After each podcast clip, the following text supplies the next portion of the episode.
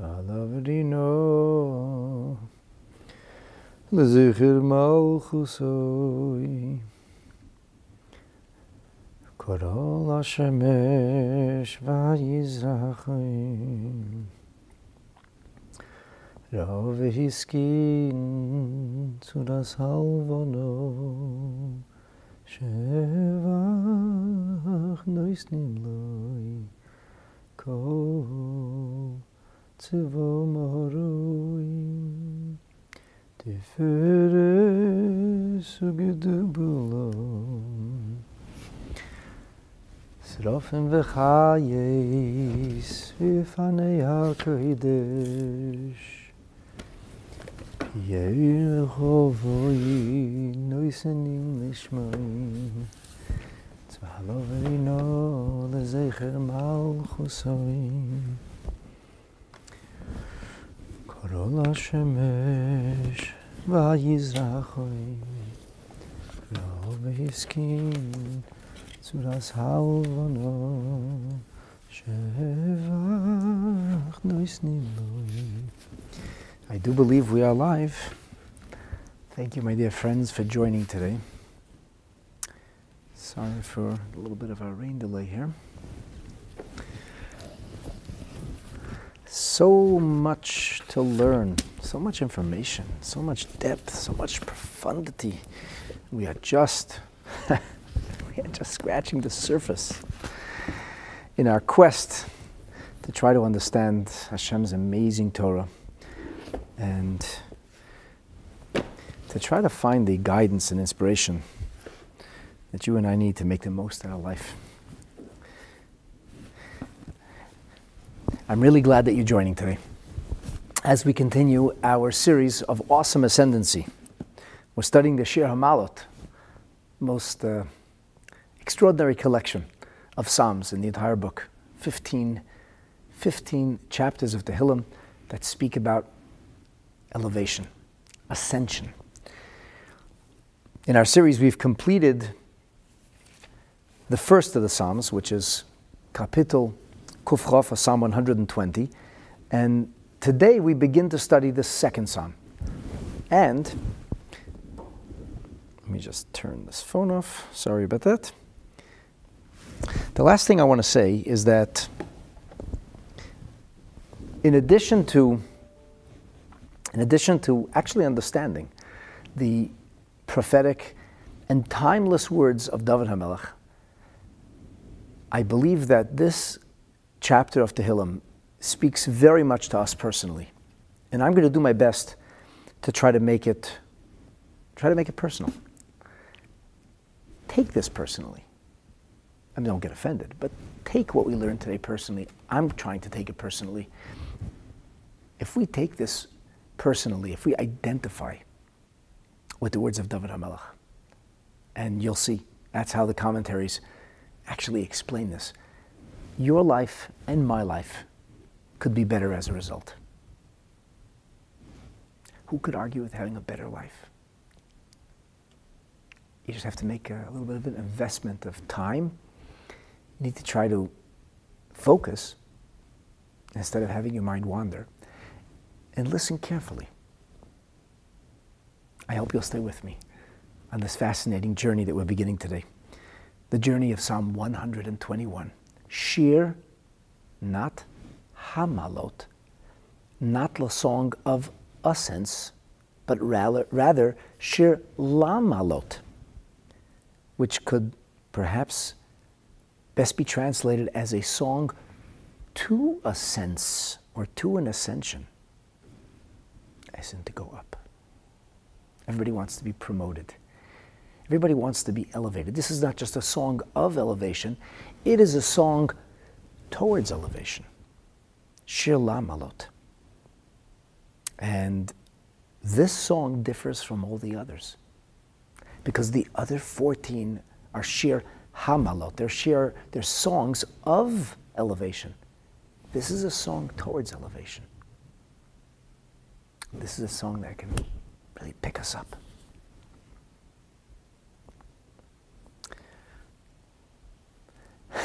so, so what if I told you that we ask the wrong questions, but we address it to the wrong place. And that that could be the source of our not getting answers.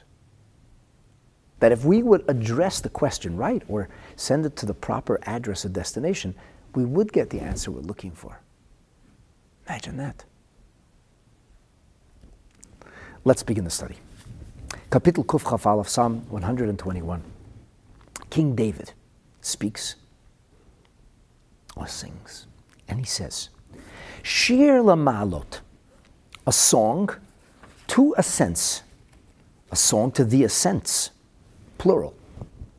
Eso enai el hehorim. I raise or lift my eyes up to the mountains.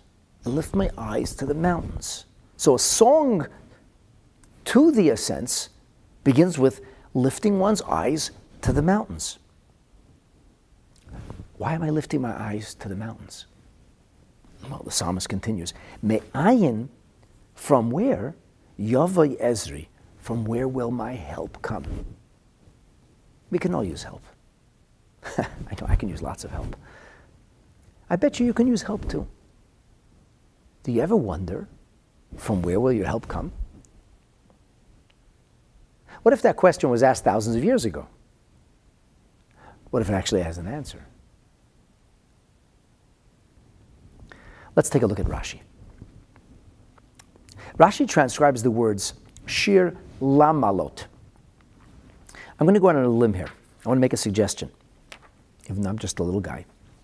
I think the fact that Rashi transcribes the words Shir HaMa'alot in Psalm one twenty, and then when it comes to Psalm one twenty-one, Rashi transcribes the words Shir Lamalot, incidentally, not once, but twice. The fact that Rashi does that is telling. Rashi is telling us something about the difference between Hamalot and Lamalot. And I'm going to, I'm going to suggest that because when we get to verse one twenty-two, which begins with the words Shir HaMa'alot, Rashi says nothing. He begins his commentary with the words Somachti be'omrim li. I, was, I rejoiced when they were saying to me. In other words, that's after the Shir HaMa'alot. And incidentally, Psalm one twenty-two is the first time we uh, achieve or see David HaMelech's name. That says, Shir HaMa'alot leDavid, a song of ascents to David. Previously, David, King David is speaking, but his name doesn't show up. And so it is with the s- subsequent Psalms. All of the rest of the Shir HaMa'alot do not explain, in Rashi's commentary, the word Shir HaMa'alot. So he is going to be explaining Shir HaMa'alot but once, and that will be instructive for all of the other thirteen Shir HaMa'alot, and he talks about the Shir LaMa'alot. You see, my friends, in Hebrew, the word hey, the letter hey, in front of a word usually would be the equivalent of the English the. So a mila is a level, or a level up, multiple levels. Speaking in a in the syntax of elevation, you would call it ascent or ascending. A lamed in the front of a word is typically understood to mean towards or to. So what is the meaning of a song of ascents? What, what does that mean? This music will get you high? What is the meaning of Shir LaMa'alot?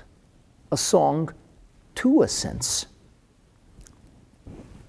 So I want to tell you what Rashi says, and then I want to mention the fact that nobody else says anything like this. None of the other commentaries, which is quite shocking, because you'll hear most of what the commentaries who didn't communicate with each other, most of what they speak about is kindred. It's not entirely disparate, yet the words that Rashi opens his commentary with are unique only to the commentary in Rashi. He says, Hapshat. Let's talk about simple, straightforward meaning. Let's talk about Pshat. What is the meaning of Shir LaMa'alot? Says Rashi, Kishahoyu haLeviyim matchilim la'alot b'malot. When the Leviyim would begin to ascend the stairs. Amru Shirza. This is where it began. They said this song. They began to express themselves songfully with Psalm one twenty-one. But it's not the first psalm of the Shir HaMa'alot. If this is the first of the Shir HaMa'alot, wouldn't it be logical for Psalm one twenty-one to be Psalm one twenty? So Rashi says, Af al pi shezeh hashir lo nichtav berishona. Even though this song, this psalm, is not the first one in the order of the entire fifteen, ein muktam u'meuchar. Torah, which includes clearly also the Chituvim, not only is the Pentateuch, but also the other scriptural writings, are not necessarily written in order. This is really interesting because when we study the Chumash, that's the five books of Moses. The word Chumash comes from the term Chamesh or Chamisha. Like you have five fingers, there are five books that are ascribed to Moshe Rabbeinu. Although the first book begins many generations before Moshe Rabbeinu, to be precise, twenty-six generations before. He's the twenty-seventh generation from Adam and Eve. Nonetheless, it's called Torah Moshe because it is God who narrates to Moshe Rabbeinu the story of world and then Jewish history. We first hear about the creation of the universe, our planet specifically. We talk about the beginning of humanity's history, sordid history, I might add. A savior named Noah. And then, in the third portion of the Torah, we get introduced to the first Jew. That's many generations later. There are ten generations from Adam to Noah, ten generations from Noah to Abraham. And so the first twenty generations of humanity are kind of framed in the first two Torah portions. And then the subsequent seven generations span the duration of the book of Genesis and the opening of the book of Exodus, Bereshit and Shemot. And then we get introduced to Moshe Rabbeinu, right in the beginning of Exodus.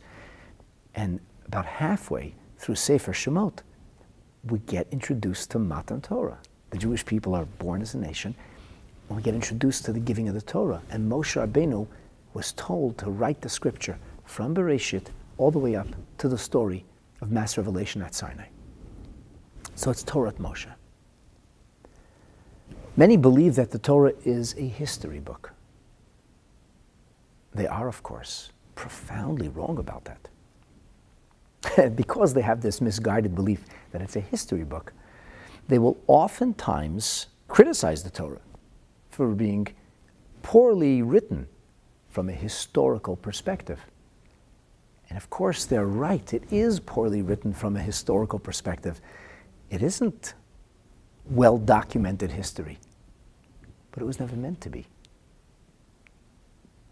That's like somebody making somebody an omelet and said, you know, that's, those are, that's lousy scrambled eggs you made. Yeah, but it was a great omelet. I never intended to make scrambled eggs. Well, eggs are eggs. No, an omelet's an omelet, the scrambled is scrambled. The Torah looks like history, it uses history, the facts are historical, but that's not the purpose of Torah. The purpose of Torah is to convey messages of meaning. The purpose of Torah is as its name, Hora'ah, instructions for life.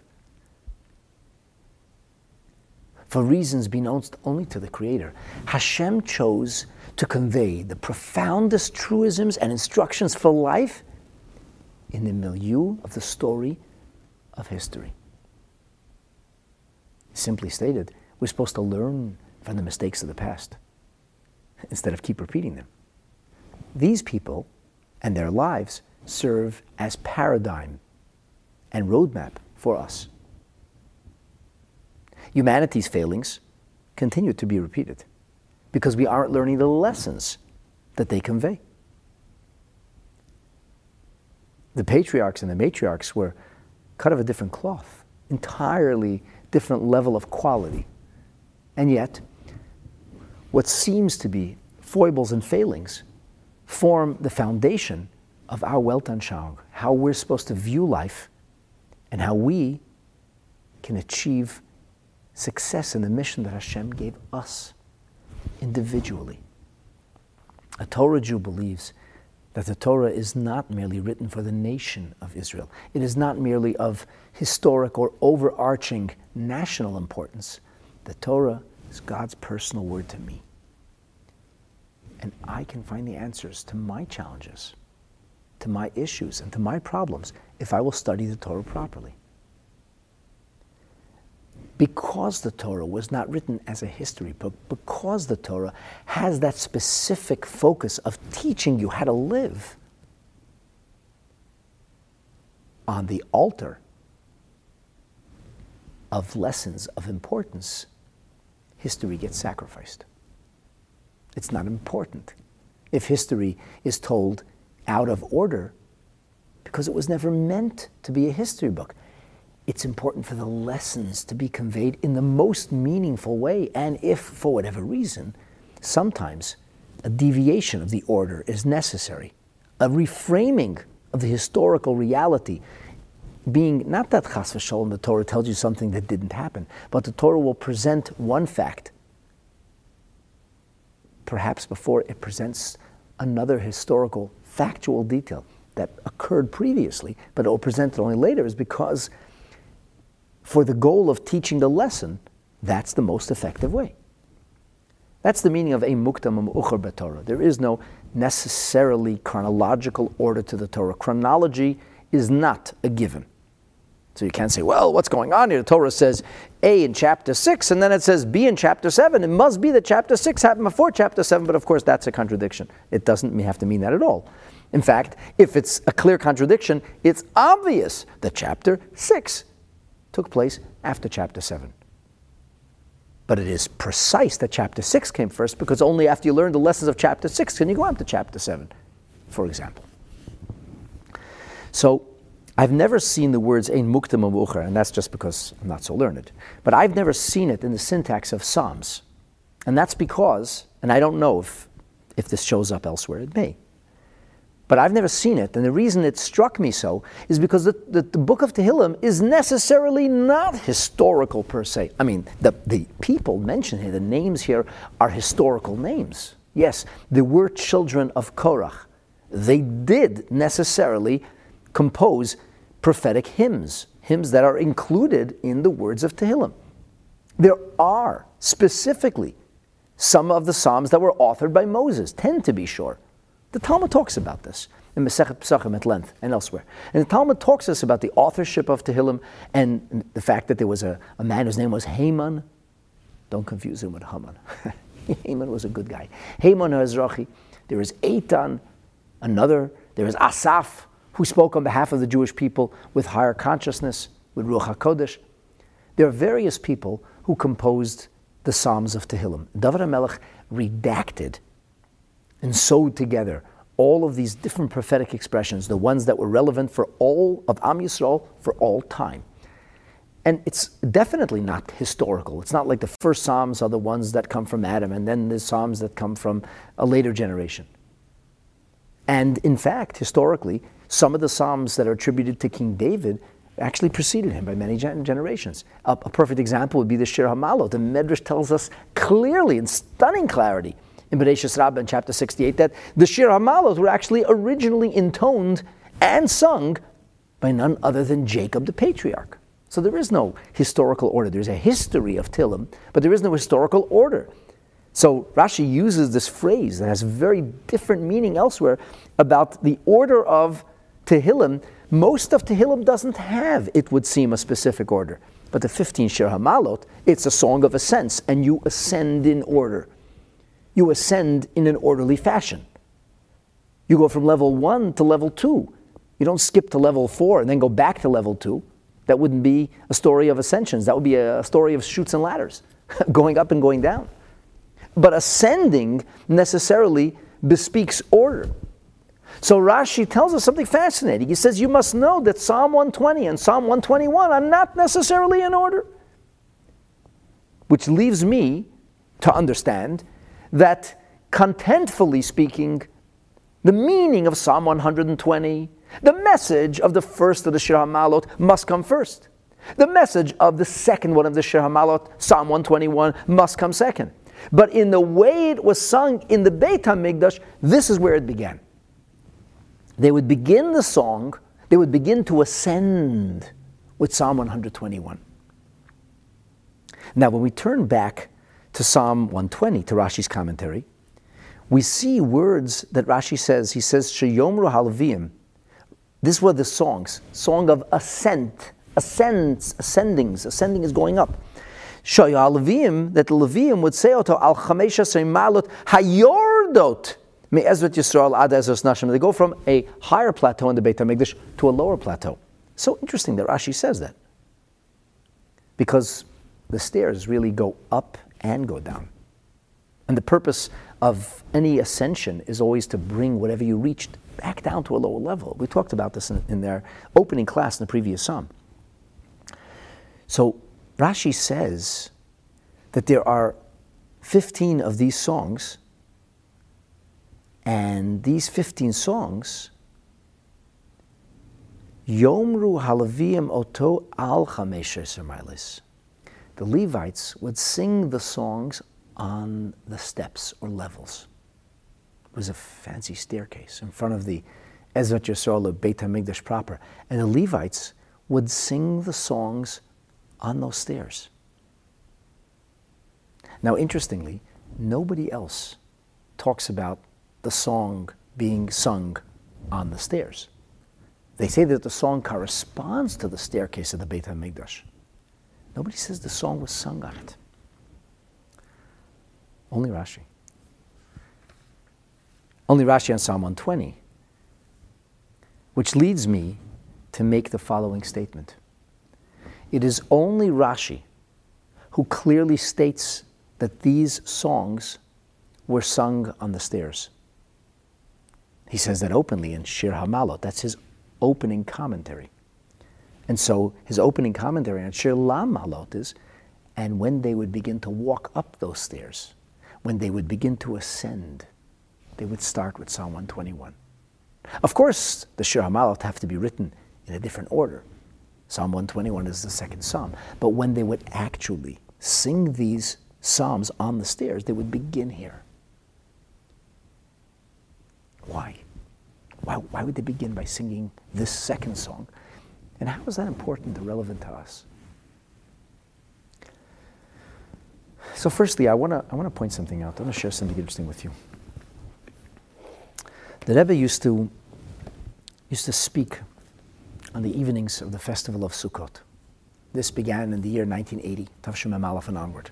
It was a year of Hakel, a year in which there's this special notion of gathering members of Am Yisrael together, and the Rebbe took an initiative, and he began to speak every night of Yom Tov. And he promulgated something called Simchat Beit HaShoeva. Kind of get this going, that we should rejoice and sing and dance all night, the way it was in the Beit HaMikdash. And so it was, and, and so it is, on the streets of Crown Heights in Brooklyn, New York, until this very day.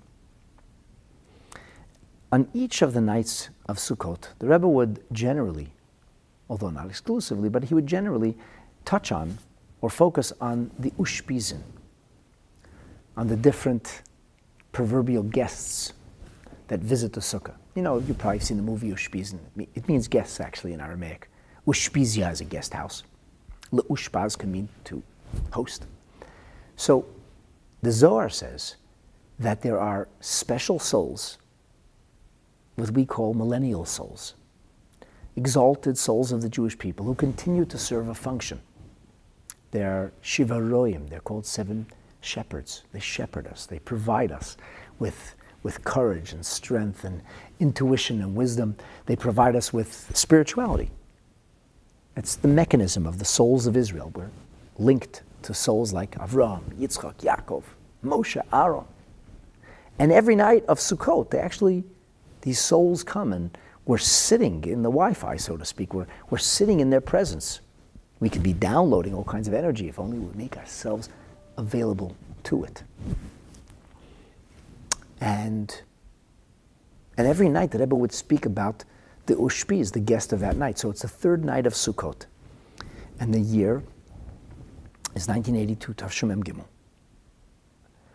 This is the third year now that the Rebbe has been doing this. And on the third night of Sukkot, the Rebbe delivered a wide-ranging sicha. He talked about a lot of things, really covered a lot of ground. Talked about, it, it wasn't uh, one subject. Many, many subjects were, were, were discussed.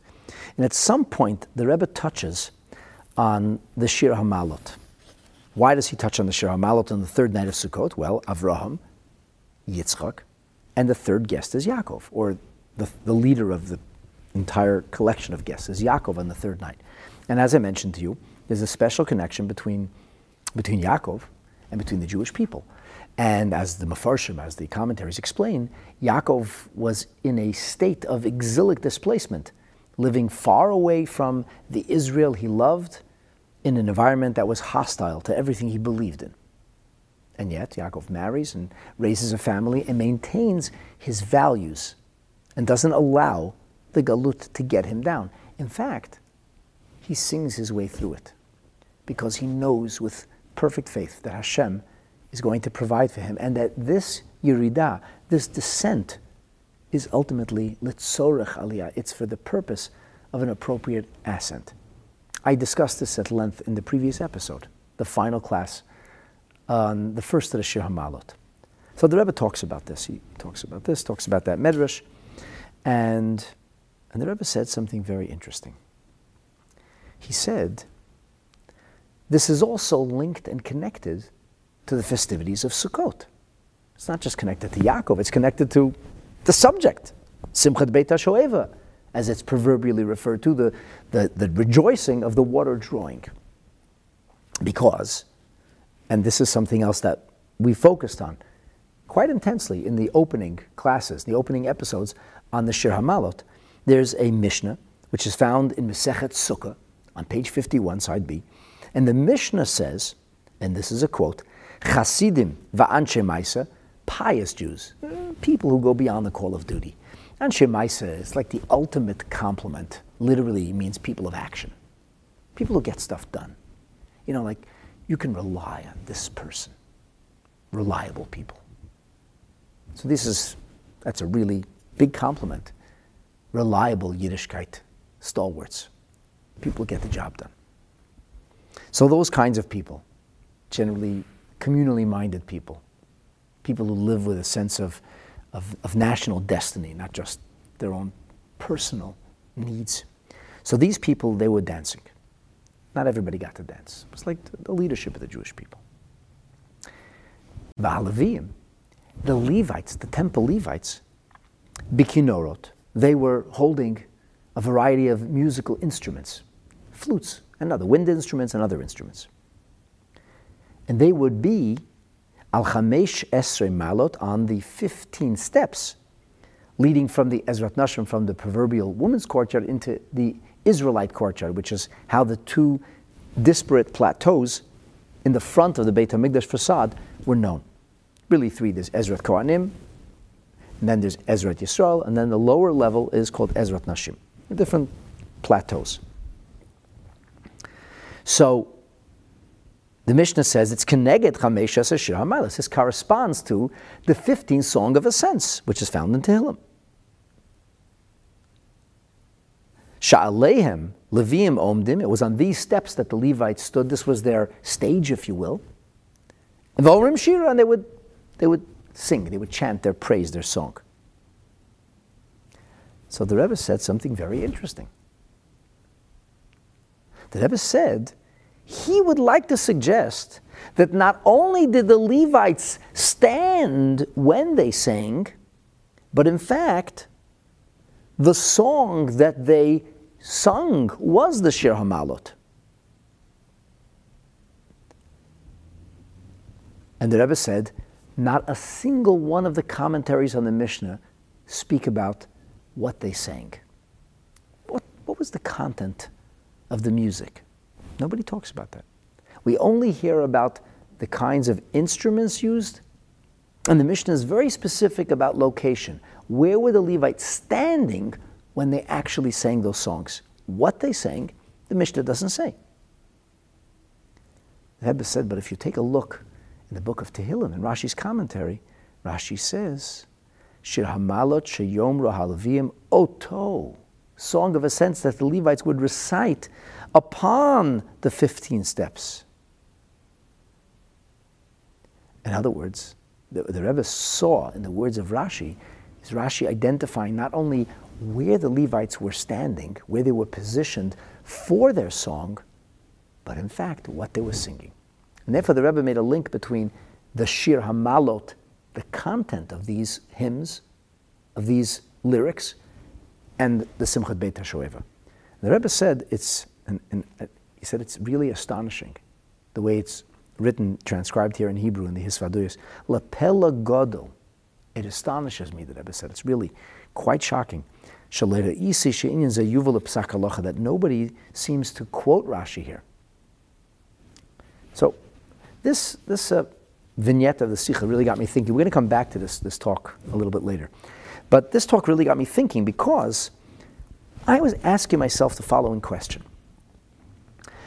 How is it that none of the other commentaries say something even remotely close to what Rashi says? Nobody speaks in Psalm one twenty-one about where this was being sung. Nobody, nobody sees the limalot instead of hamalot as indicative of this being the opening song, the opening act, if you will.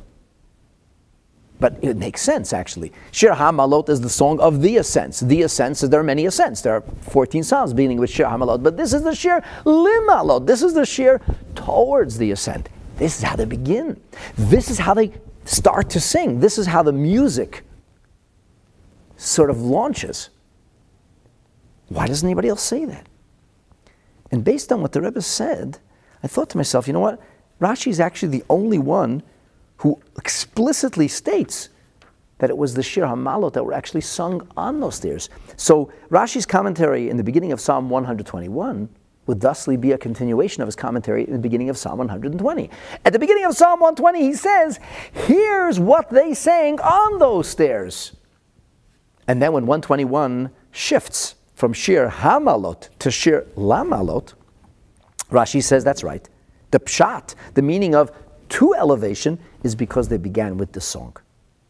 So if they began with this song, why isn't this song the one that comes first? Because, contentfully speaking, song A precedes song B. Message-wise, Kapitel Kuf Chaf must come first. But for some reason, this is what they started the night of song with. So we now have, I suppose, two questions to answer, or two orders of business. Number one, why did they start the song with these words? What is it about these words that would enable you or I to sing best, or to start singing? That's, I think, a reasonable question to ask. And the second reasonable question is, so what is it about the first psalm that necessarily leads us into the second psalm, causing the first one to be Psalm one twenty, and Shir Lamalot to be Psalm one twenty-one.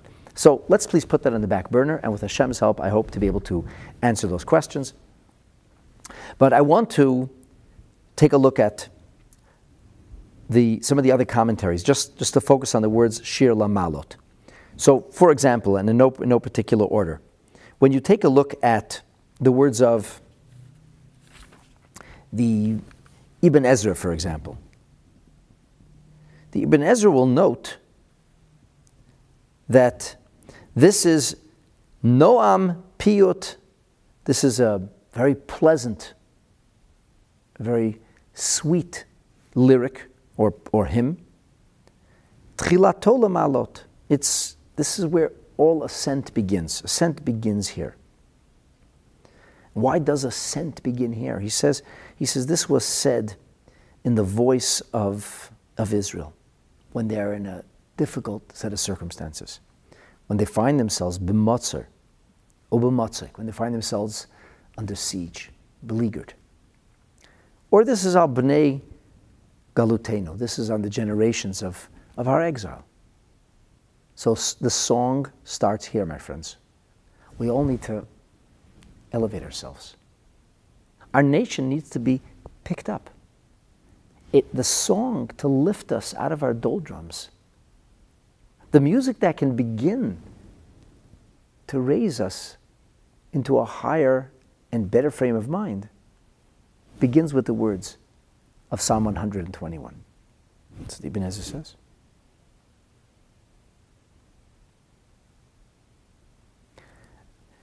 Rabbeinu David Kimchi, the Radak, points out, this is the only one of the collection of fifteen that starts with a lamed, not a hey, not Shir HaMa'alot, not the song of the ascents, but Shir LaMa'alot. And he says the lamed here supplants the hey. And it's just like Hamalot, Lamalot, Hamalot, they're interchangeable.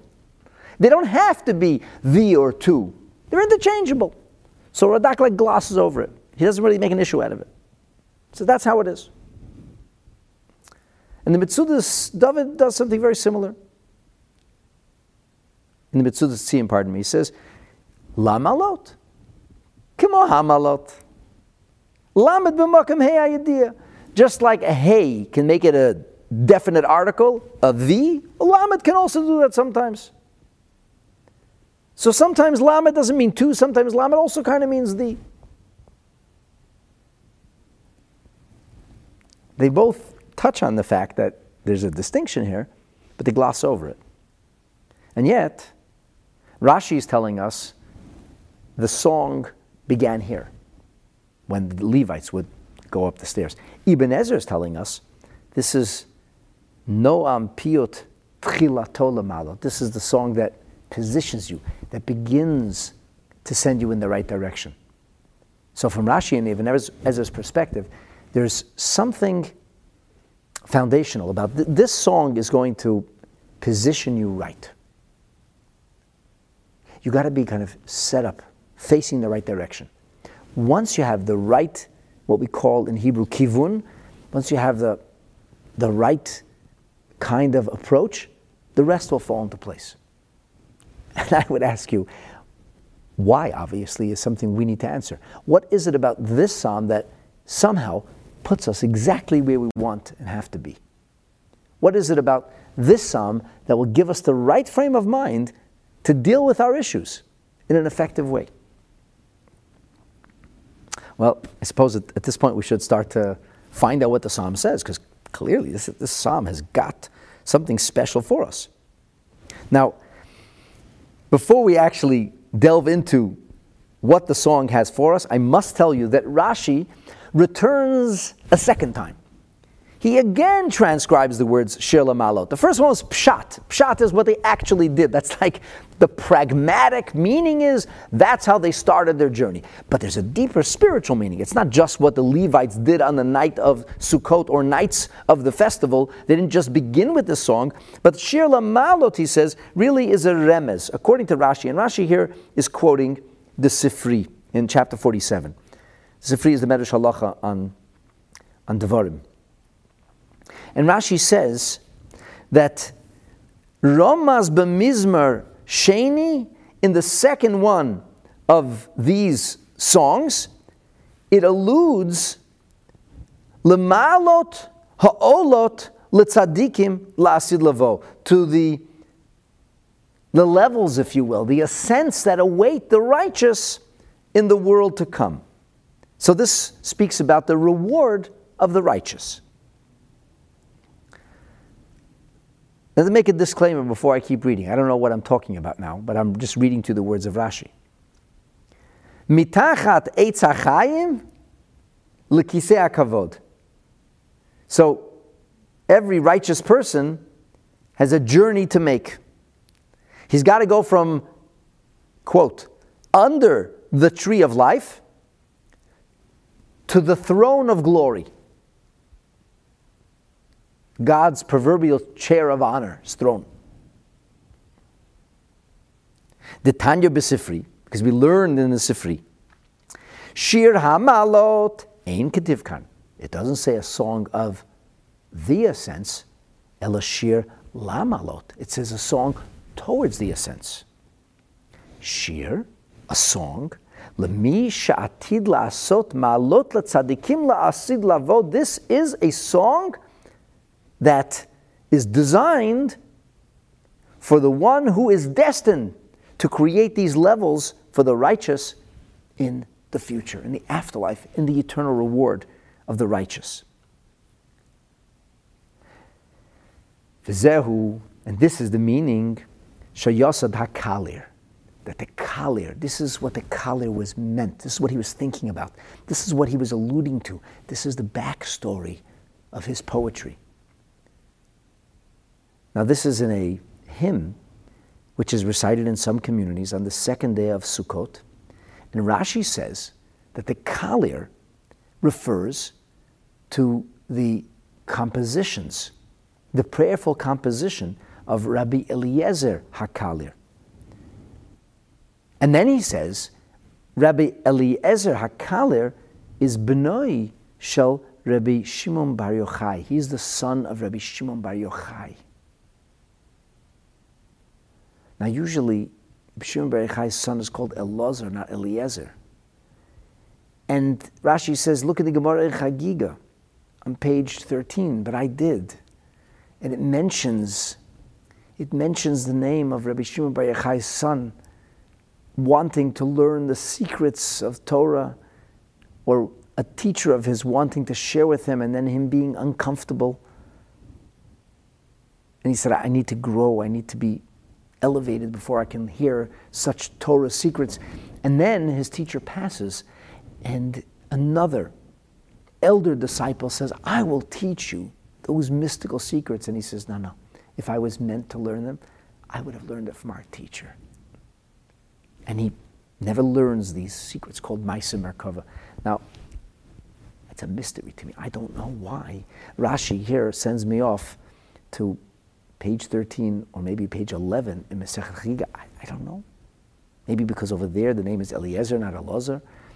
I don't know. But I, I, I can tell you this. Historically, Rabbi Eliezer HaKalir is the most prolific of the Paitanim. Most compositions that we recite in our prayers until this very day, especially in the high holidays, were the composition of this extraordinarily profound, prayerful person. Who he was, it's a mystery. There's a lot of dissent and discussion about it. Rashi seems to ordain that it was the son of Rabbi Shimon Bar Yochai. Others maintain vociferously that it was somebody who lived in the tenth century and is not to be confused with the Tanaic Rabbi Elazar or Rabbi Eliezer.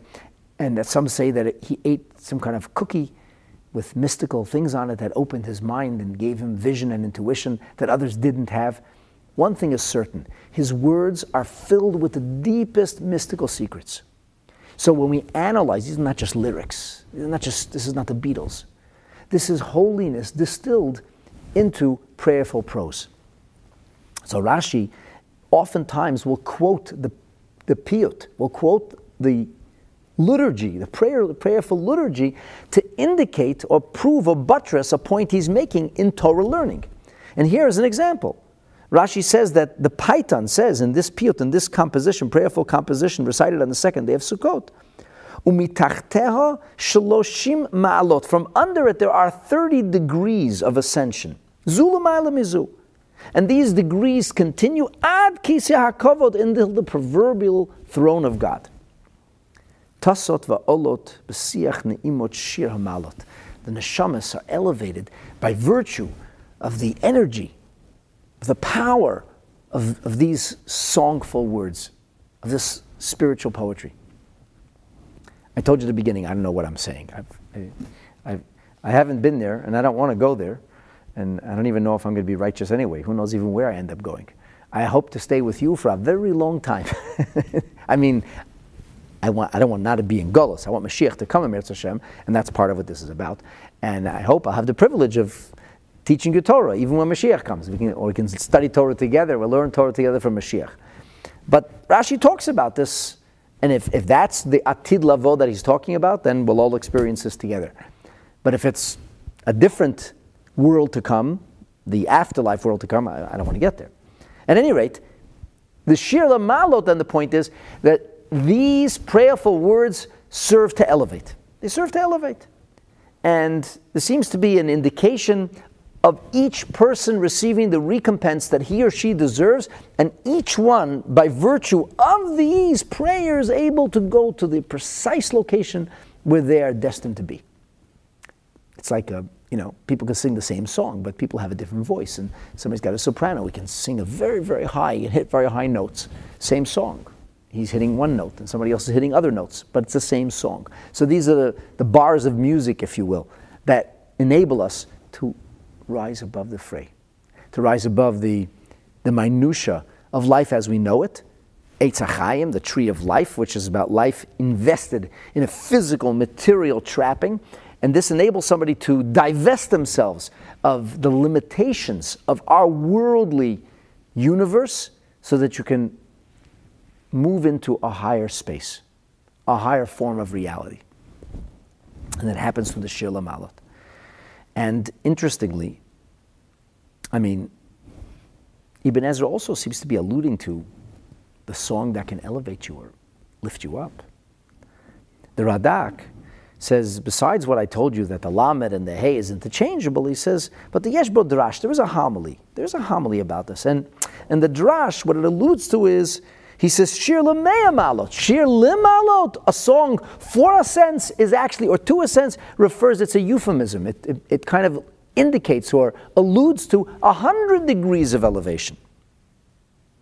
And this is along the lines of the Drash, says the Radak, that he alluded to earlier. And he does allude to, to these kind of songs earlier, to a song for elevation. He says it could refer to the songs of Bnei HaGolah, you know, you and I, the generations of exile who are stuck in circumstances and want to elevate themselves. And he says it could also refer to an elevation that's achieved. An elevation of the future, an elevation of soul, elevations. A person being able to transcend limitation, or things that would in some way obscure, obfuscate, you know, shackle the soul, disabling it from spreading its wings and soaring. So there you have it. This is what the Shir HaMa'alot are about. These are very um, lofty, elevating songs. When I was when I was preparing this class, I, I kind of thought of a story that I heard. I don't know that the story is related, but maybe it is. It's definitely a good story. So it's a story about the Alter Rebbe. And the Alter Rebbe was a Torah genius, a rare Torah genius, maybe one in a generation kind of Torah genius. And he began his youth as very, you know, studying Torah very rigorously. And then, and then he discovers the Maggid of Mizrich, and initially is not keen on the, on the spirituality of Chassidus, if you will, or the emotional kind of rhythm. And then, and then he proverbially attaches himself, comes around, attaches himself. He's a devoted chassid to his Rebbe, to the Maggid of Mizrich, and and he becomes, you know, the greatest promulgator of the depth, of the energy, the feeling, the emotion of Chassidus within a framework of, of logic, within a framework of, of study, and a scholastic excellence and achievement. And he founds the movement, the teaching of Chassidus, called Chabad, which is an acronym for the three intellectual faculties. The Chassidic movement faced enormous opposition, intense, intense opposition from the non-Chassidic camp. Some of it well-intentioned. Many people believed that this was a, another messianic movement. They were afraid of any kind of change. They didn't realize this is a a new life being breathed into Torah Judaism. The Alter Rebbe, he was given the most difficult part of Eastern Europe to try to bring Chassidus to, to Lithuania and right Russia, where people were very brilliant, very, very scholarly, but not interested in this kind of emotional side and soul energy of, of, of Jew. They weren't interested in that. They were like rigorous scholars. And the Alter Rebbe's job is to go and bring Chassidus there. He changed tens of thousands of lives. Alter Rebbe's sheer brilliance and charisma, and his, I'm not even talking about the holiness, just the, the talents that he had were astounding. Anyway, so the story goes that the Alter Rebbe comes to a place called Vitebsk. Vitebsk was like the, I guess you would call it the Yiddishkeit capital of White Russia. And kind of like Vilna was in Lithuania, same, same kind of idea. And in Vitebsk there were many brilliant scholars, famous scholars, famous rabbis, famous scholars. And the Alter Rebbe comes into a particular Beit Medrash with this tremendous opposition to Hasidus.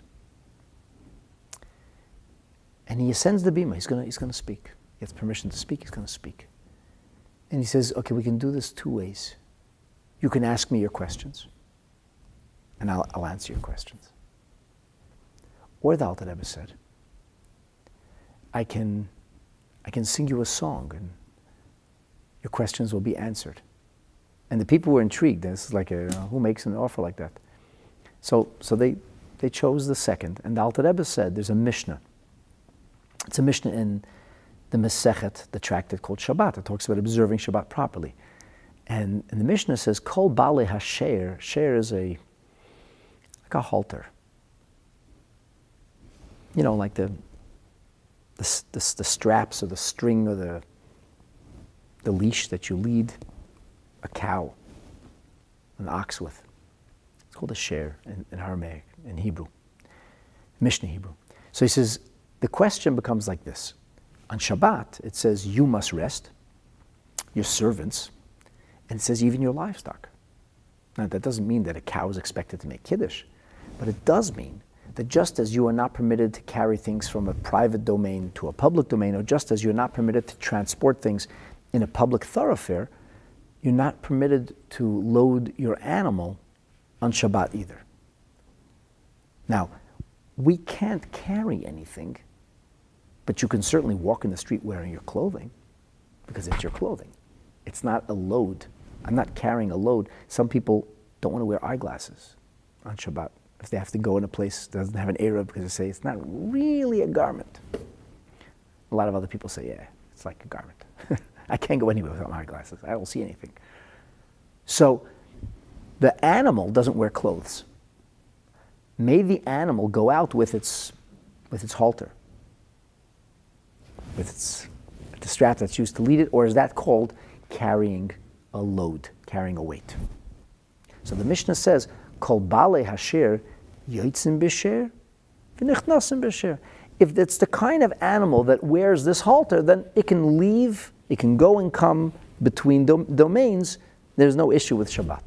That's the literal Mishnah. So the Alter Rebbe said, Kol Bale Hashir. He vowelized the word share as a shir. He said, all masters of song can come through song and go through song.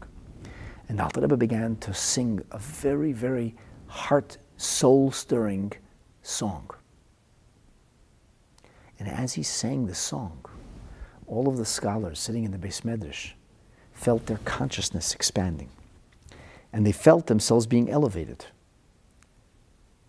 They felt themselves transported into a different level of consciousness. And from that higher level of consciousness, there were no questions.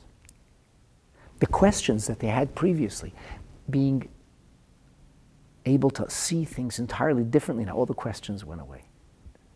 So the Alter Rebbe was able to elevate the crowd by virtue of holy music. This is, this is perhaps, I think, maybe the meaning of what's being said here.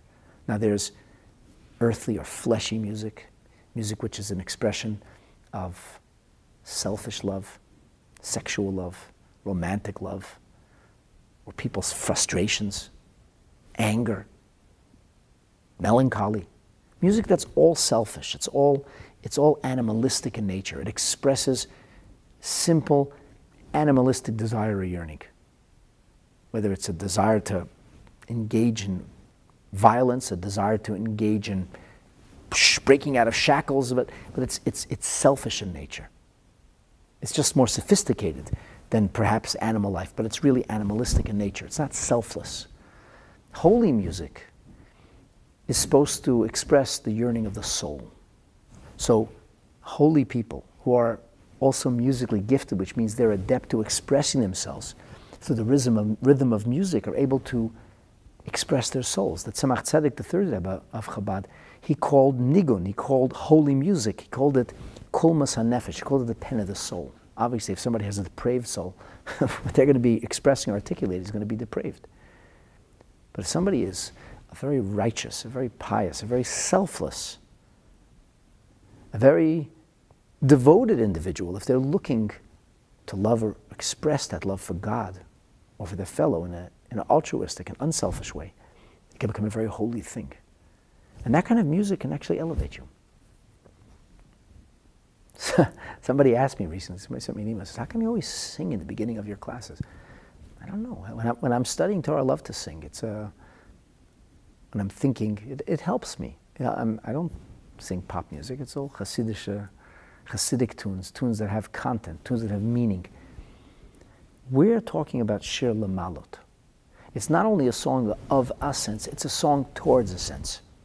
This is the kind of music, my friends. These are the kind of of phrases, musical phrases. This is the kind of lyrics, the kind of hymn. This is the song that can uplift us. It can uplift souls in their post-terrestrial reality, when the soul comes into its own, but it can even uplift us here.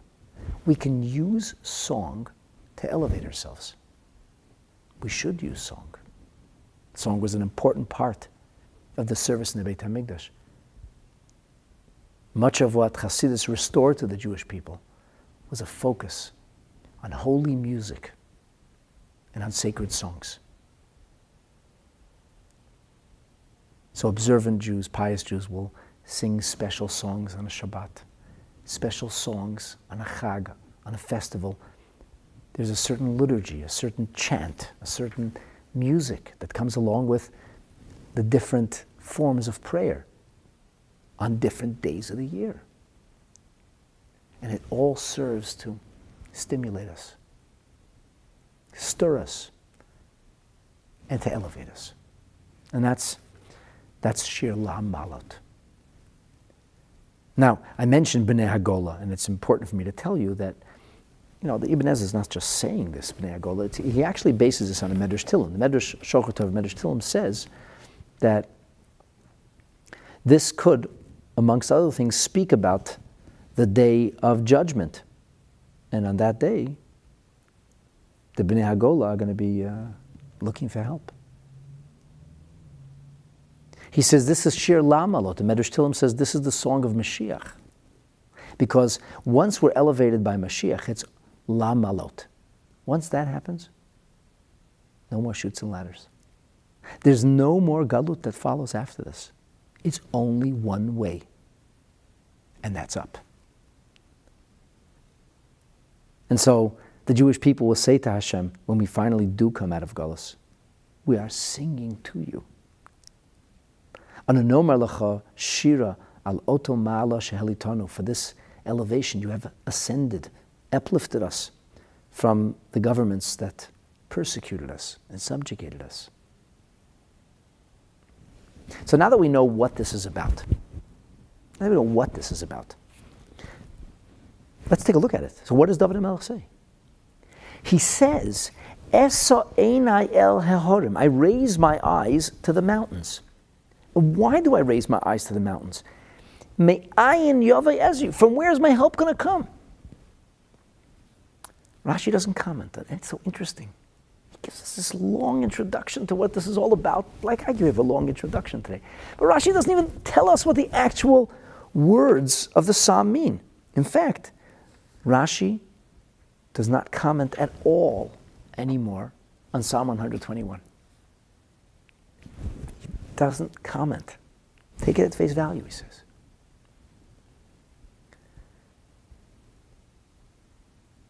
The Mitzudat Zion says, I'm not raising my eyes to the mountains, but El is like Al, on the mountains, to see Me'ayin, from where? Me'ezem Makom, where's my help coming from? The Mitzudat David explains. He says, Derech HaMitzpah Al HaOzrim. It is common, he says, for the lookout to seek, you know, friendly forces. Who's going to come to our aid when we are besieged? So he says the way of the lookout is la'alot al harim, to try to scale the mountains, to get up to some very high ground.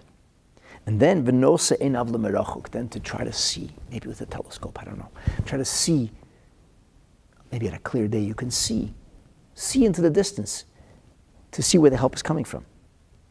Where they come, where are the re- from where are the reinforcements coming? Surely the city won't fall. Where are the reinforcements coming from? So in the Mitzudas' view, David HaMelech's proverbial raising the eyes is to see where the help's coming from. Radak has a very different approach. He says that Esa HaMitzapeh, the one who hopes la'azor mirachok, to find help. In, the, in other words, the lookout is hoping. He's hoping. Ola ala harim, it's not so different. Sorry, me. I meant to say Ibn Ezra is very different. So the, the mitzvah is is mitzaper la'azor mirachok, or maybe read it as the mitzvah. He's looking for help from afar. Ola al heharim, goes on to the mountains and he's looking.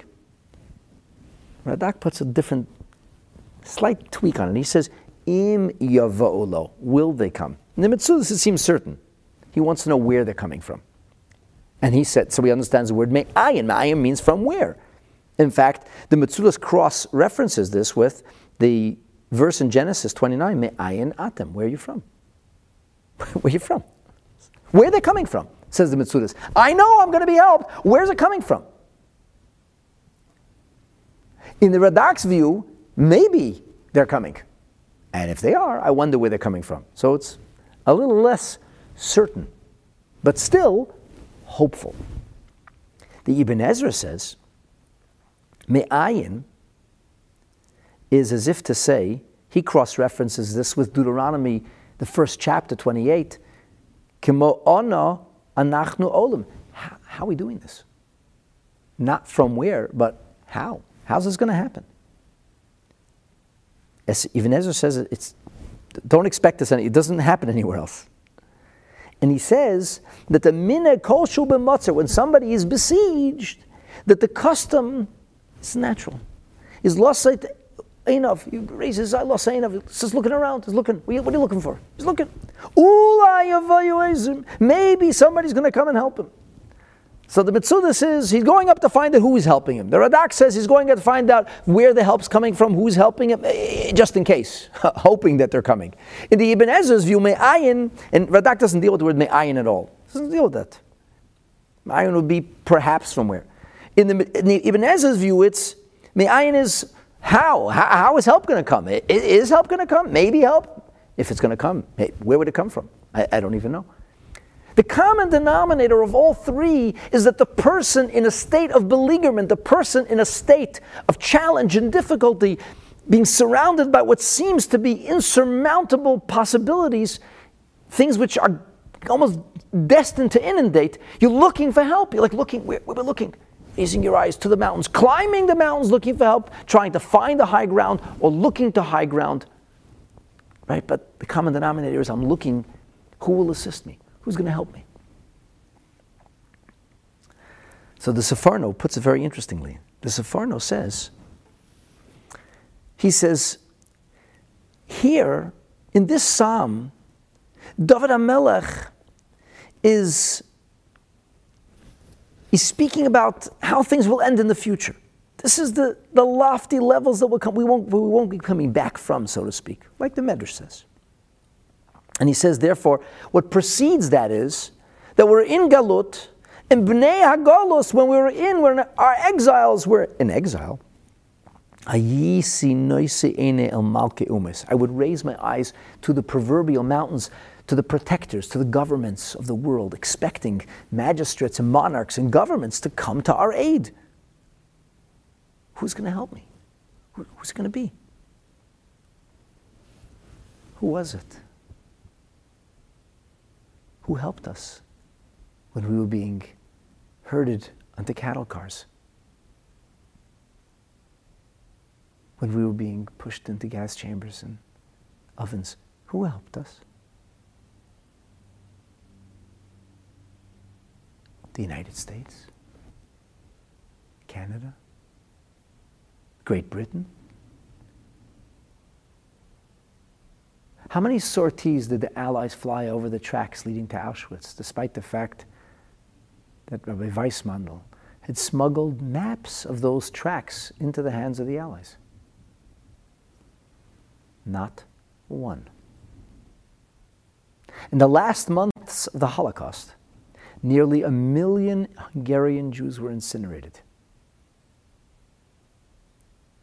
The Nazis had perfected their demonic work of death. Trainload after trainload after trainload. One sortie could have disrupted those trains. One sortie over Auschwitz could have knocked out the gas chambers and the ovens, which are still intact, except for one that was blown up by a group of inmates who rebelled. I had the privilege of speaking to one of those inmates who used to live here in Toronto. It's natural to expect others to come to our aid. It's natural, it's normal. Who will help us in the present circumstances when Israel is beleaguered? Who helped Israel when Israel was beleaguered? A Jewish Secretary of State told the president at the time in nineteen seventy-three, "Let the Jews get a bloody nose. We'll save him in the end." We got a very bloody nose. But it wasn't the United States that ended up saving us. My dear friends, this documents the mistake, the folly that we have made over the ages, continuously expecting that help will come from others or from natural means. But it's not so. Ezri, our help, my dear friends, Me'im Hashem, our help comes from Hashem. Of course, Hashem may use this, that, or the other force, or government, or person, or people. But the help comes from the Rebbeinu Shel Olam. So we need to turn towards Hashem. Do not rely on magistrates, on monarchs. Don't rely on politicians. We rely on Hashem. It's not enough to believe in Hashem. We have to trust in Hashem. Trust means we know our help will come from Hashem. I may not know how Hashem is going to help. I don't have to know how Hashem is going to help. Think about the story of Purim. What did the Jewish people do? They had a queen in the palace. She was Jewish. Mordechai was a parliamentarian and a high-ranking one at that. He had the email, the cell phone number to all kinds of powerful people, proverbially speaking. But he didn't make a call and didn't send a text message. He didn't seek a meeting, and only after three days of fasting and petitioning, the Rebbeinu Shel Olam, was Esther prepared to make her move. What does the story tell you? The story tells you that it is natural, intuitive. Esa einay elahorim me'ayin yover Yezri, but really ayin means nothing. Because in truth, in truth, you wait for nothing. Because Ezri is Me'im Hashem. Because our help comes from HaKadosh Baruch Hu. The Ibn Ezra says that these words Ezri have to be understood b'derech nevuah. This is either David HaMelech prophesizing, speaking of a specific intervention that will come from the Almighty, assistance, aid from on high that will come, or al derech hatikva, what a Jew yearns for, hopes for, places his trust and optimism in. I don't need people salvation. We need Hashem's salvation. It is God who creates the heavenly reality and the earthly reality. The earthly reality is not an independent one. Ultimately, salvation comes from the Rebbeinu Shel Olam. The Mitzudas David says, I looked, I looked, I was sure they were coming. I didn't find Ezer. Where did I find help? Rak, only Mehashem. My help came, but it came from God. In the words of Radak, Im Esa Einai El Hahorim, if I raise my eyes to the mountains, Lo Yoya Liklum, it will help me for nothing. Ki Ein Liezer, because that's not where our help comes from.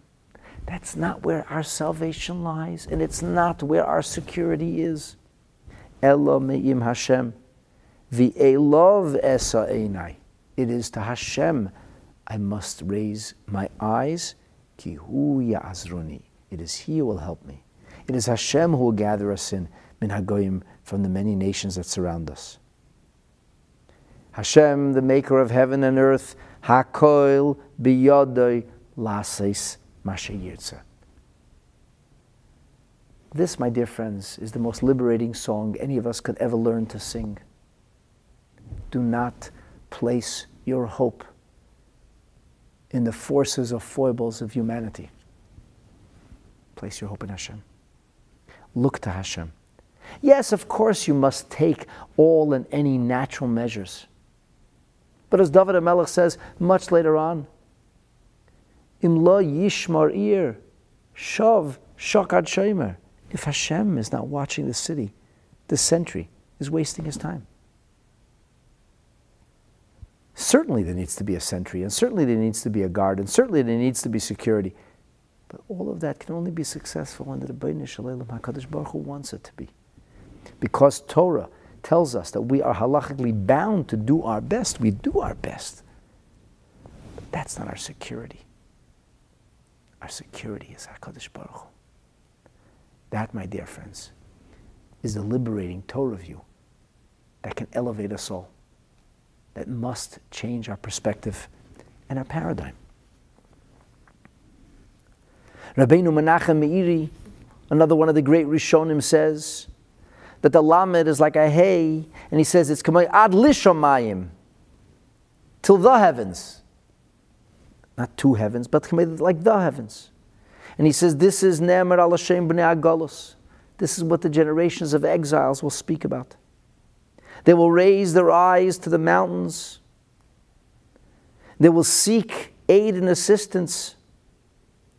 And this is derech hanel chomim. When you're embattled, you hope for help. You wait for assistance. You, you, you put sentries, you post sentries on high places and mountains to see perhaps somebody's coming.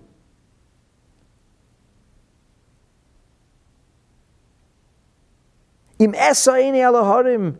He says, if I will raise my eyes to those mountains and on those mountains, and then I will see that I as a Jew must look beyond the mountains, that the mountains themselves cannot provide me with salvation. Ani maven shelo ya'ilu ezer shum adam l'roiv ha'nachomim. When I look to the mountains, when I look to those who will help me, and then I look at the circumstances, I realize that all the armies in the world cannot save us.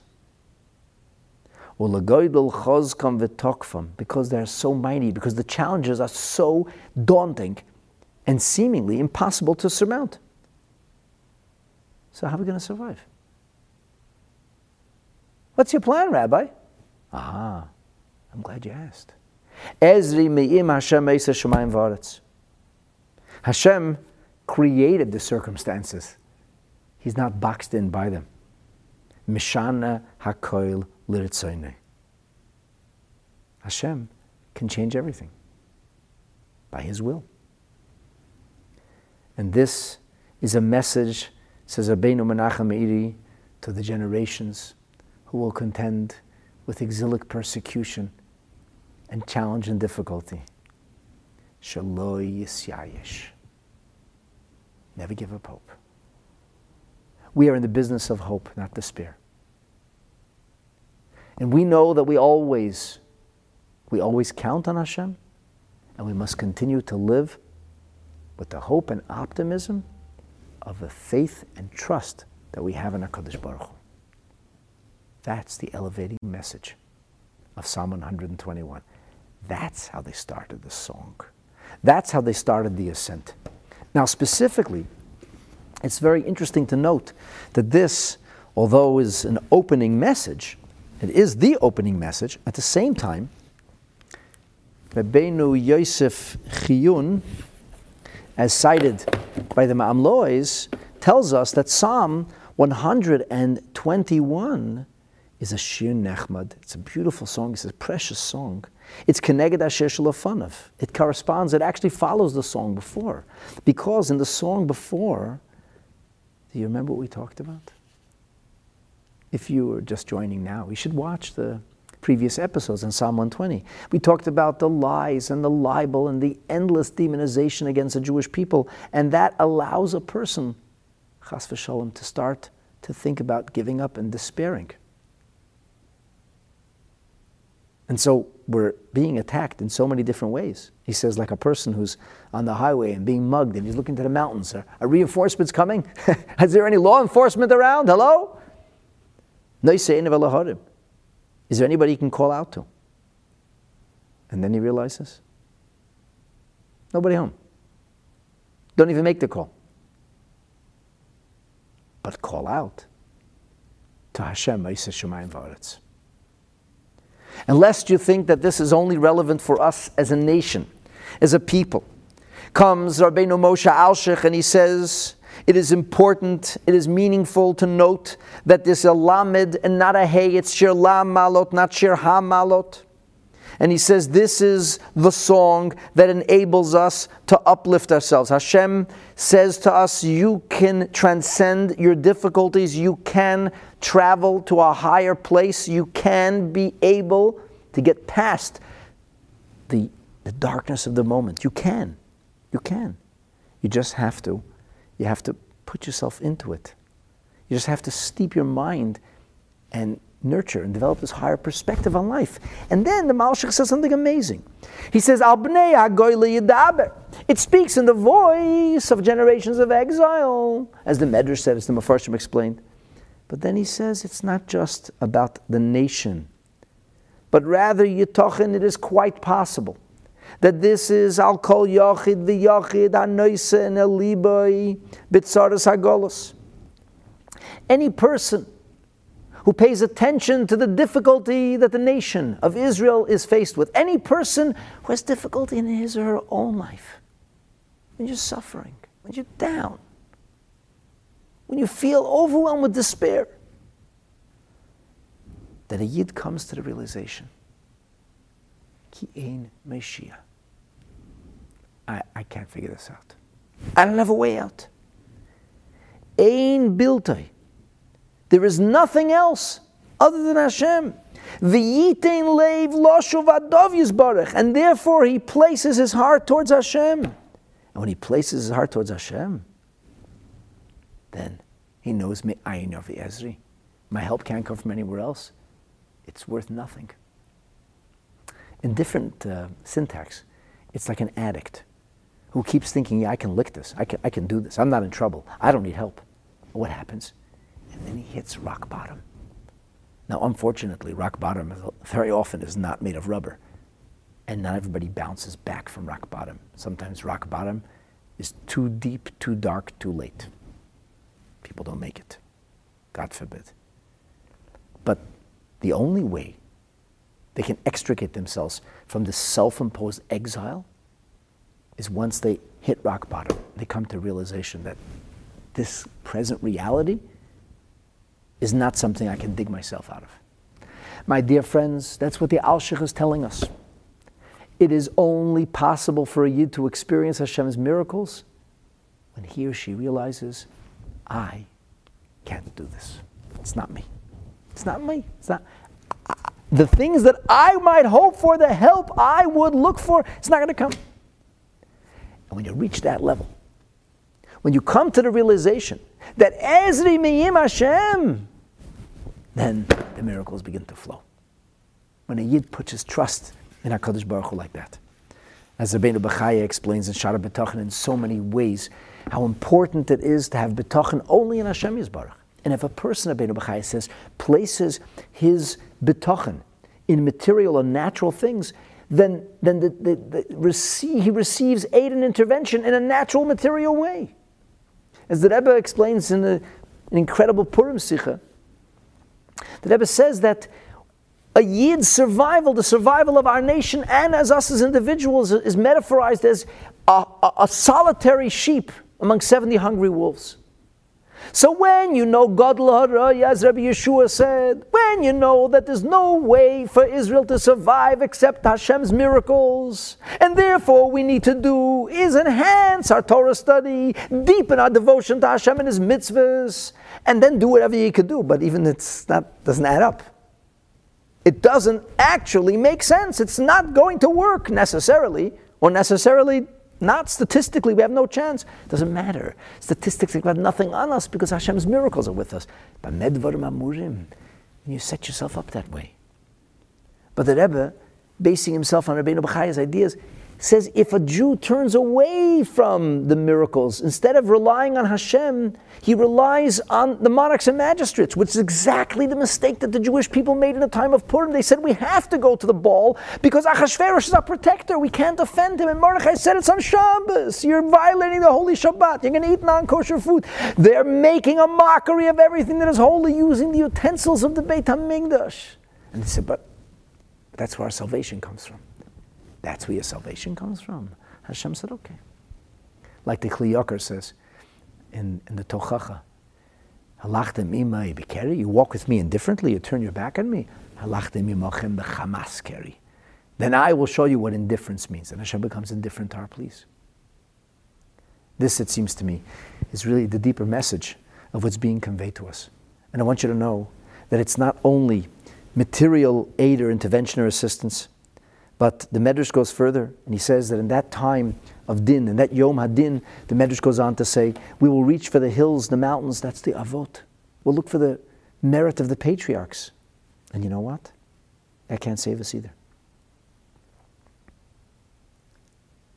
But the only thing that can save us is when the Yid realizes that he needs Hashem's mercy and compassion. Kach Omer HaKadosh Baruch Hu Yisrael, HaKadosh Baruch Hu says to Am Yisrael, Yeah, don't don't don't look elsewhere. You know who's going to help you? Hashem Himself. Turn to Hashem, my friends.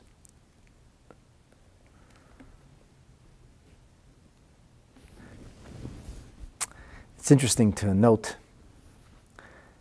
that this idea of turning to Hashem Himself, not relying and any other force, is framed by Oisei Shemayim Va'aretz, the maker of heaven and earth. So the Alshech says,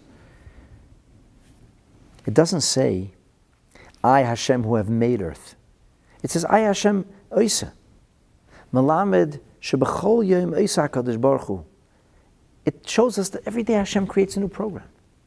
Now what are you worried about? How are we going to dig ourselves out of this? What will be? There seems to be no hope.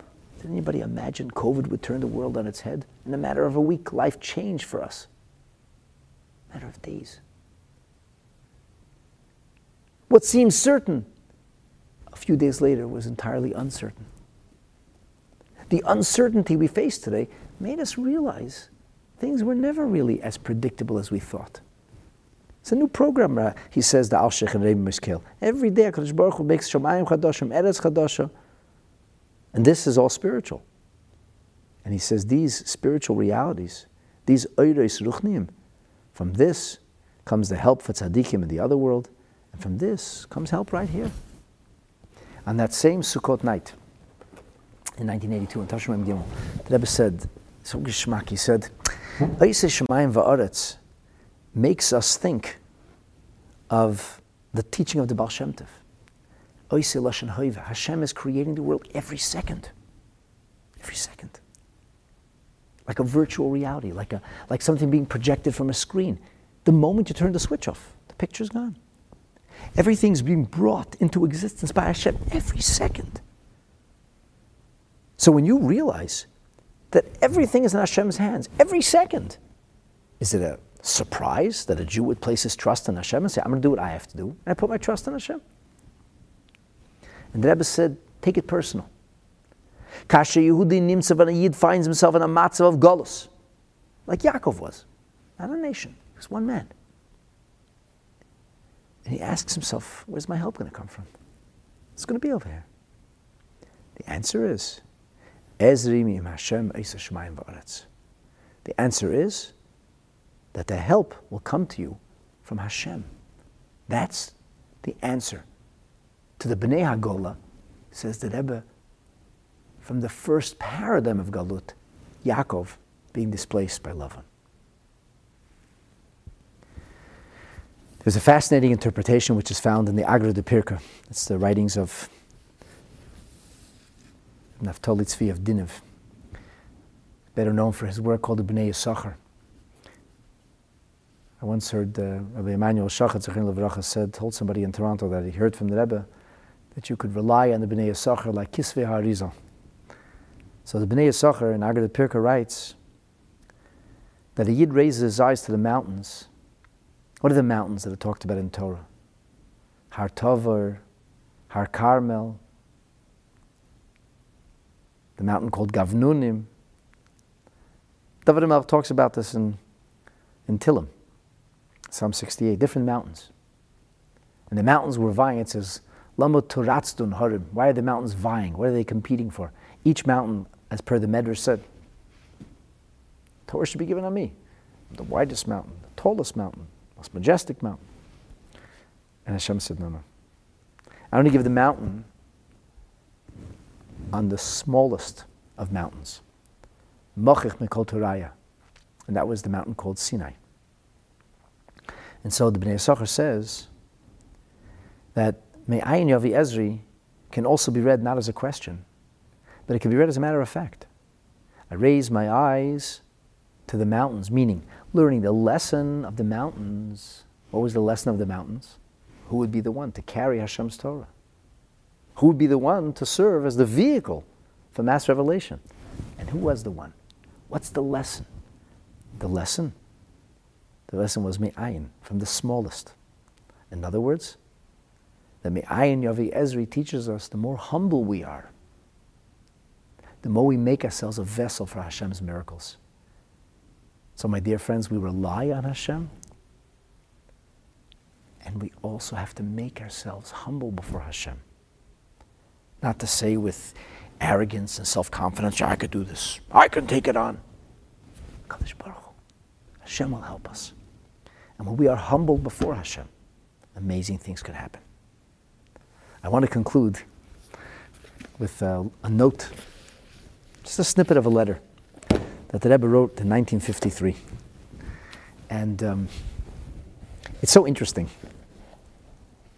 This letter is so interesting to me that that I'm, I'm having the privilege of sharing with you today, because the letter was written today, on the first day of Rosh Chodesh year. That's literally, this is a letter the Rebbe wrote today, in nineteen fifty-three.